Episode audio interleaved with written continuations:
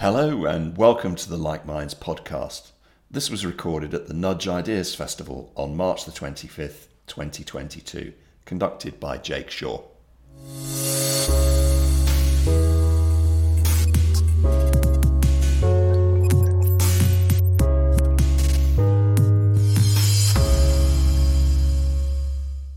Paulina, I just seen your um, your brilliant presentation. Thank you. Um, which, if uh, the listeners don't know about it, you have written a book called Laid Bare, and uh, you run a, um, a, a business that helps uh, startups find grants and investment and things like that.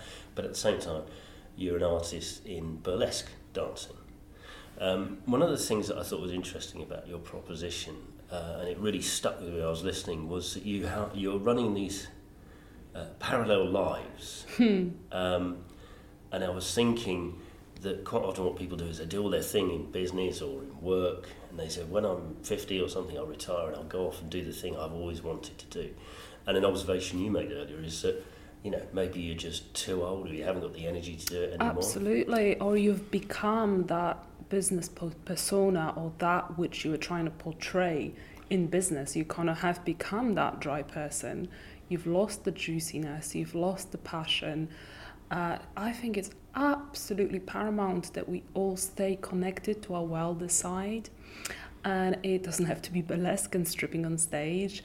It can be um, something that you used to love to do as a kid, or it can be uh, a little kind of creative side project. Um, just whatever gets you connected to the zest for living, to ideally to your body as well, which is such an you know undervalued resource. There is so much wisdom in our bodies.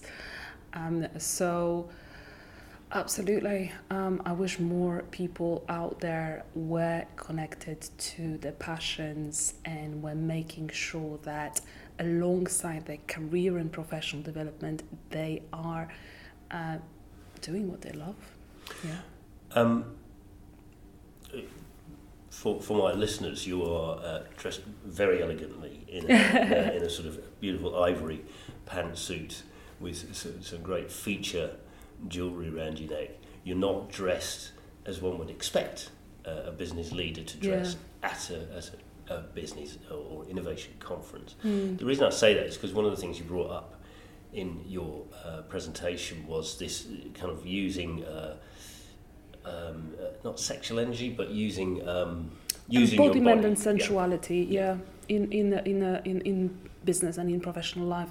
Absolutely. I mean, there's just so much more I could say uh, on this topic. So, for example, um, in my Tantra school where I um, studied, we talk about this concept of inner community, which is actually really useful in business as well. So, whenever there is a difficult business decision to make, I check in with four centers of my body my uh, head, which is obviously the domain of the reason and the logic, and my heart, which is the domain of our humanness, of um, feelings, um, of how we kind of feel about um, the decision. Then the gut, so the intuition, the kind of gut feel. Um, and uh, the sexual organs, which is actually how excited are we about something? You know, where is our desire taking us uh, when we think about that decision and different possible um, directions that we could take? Uh, so that's just one example of how to use embodiment in business, but there are so many. There's so many. But your life is not exclusive of one another. That was the feeling I was getting for what you were saying. Is there's your artistic piece, but Yeah. that, that is blending over into your work, into your business piece, and vice Absolutely, versa. absolutely, and that's what I was trying to kind of convey earlier. That our greatest power lies at the intersection of where a professional persona meets the wild creator. Um, it's where they kind of interact and feed off of um, each other, where we can truly access our power, for, power as leaders. I feel.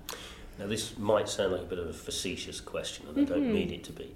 Um, uh, many years ago, I actually uh, ran a drag burlesque show. Oh, love in, it. In a, cara- cara- in, a, in, a, in a bar in the north Love of England. it. Not for a very long, couple of months, but um, is it is it exclusively able for women to access this kind of um, connection between a burlesque life and a business Yeah. life, or what about men? What's the Oh, absolutely. It's available to um, men and folks of all genders. In fact, you know, we have quite a lot. Like recently, I went to a performance which specifically brings in people who are trans, people that are non binary, absolutely men, and both gay men and straight men.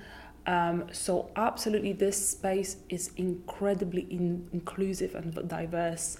Um, I think your stereotypical uh, showgirl, when you think about her, it would be the Dita Von Teese or you know somebody who's like dressed in like fancy like gloves and like frilly knickers and whatever else.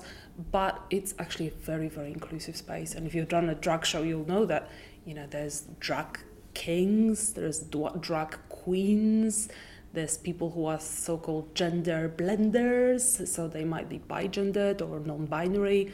Um, and it's, uh, yeah, it's just such a rich space in terms of diversity. Excellent. Could you tell me what the book's called and where people can find it?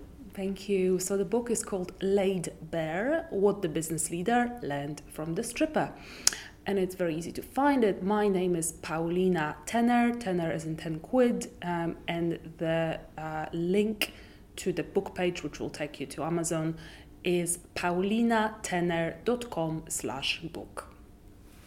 Helena, thank you very much indeed. Thank you so much, and would shame you're not running that drag show anymore. I would, I would totally be in the audience and maybe on stage as well. Absolutely. Thank you.